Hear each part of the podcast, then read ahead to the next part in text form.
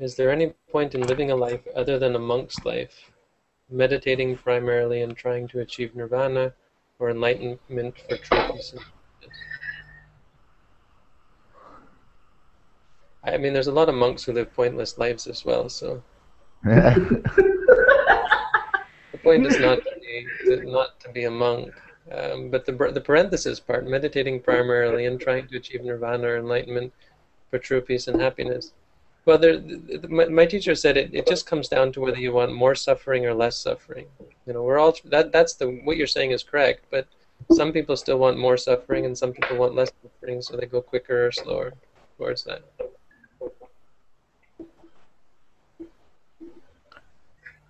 Hmm.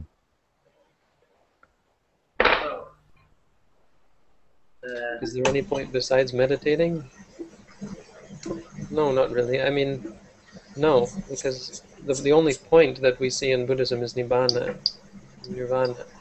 So if, if it's not something we, I mean, the other thing the other thing is, it's not just about meditating, right? There are many other ways you can cultivate wholesome states. You can be charitable. You can be moral. You can study the Dhamma, listen to the Dhamma. And these are all things that help to create wholesome states of mind and will help to bring your mind together and, and lead you closer to the goal.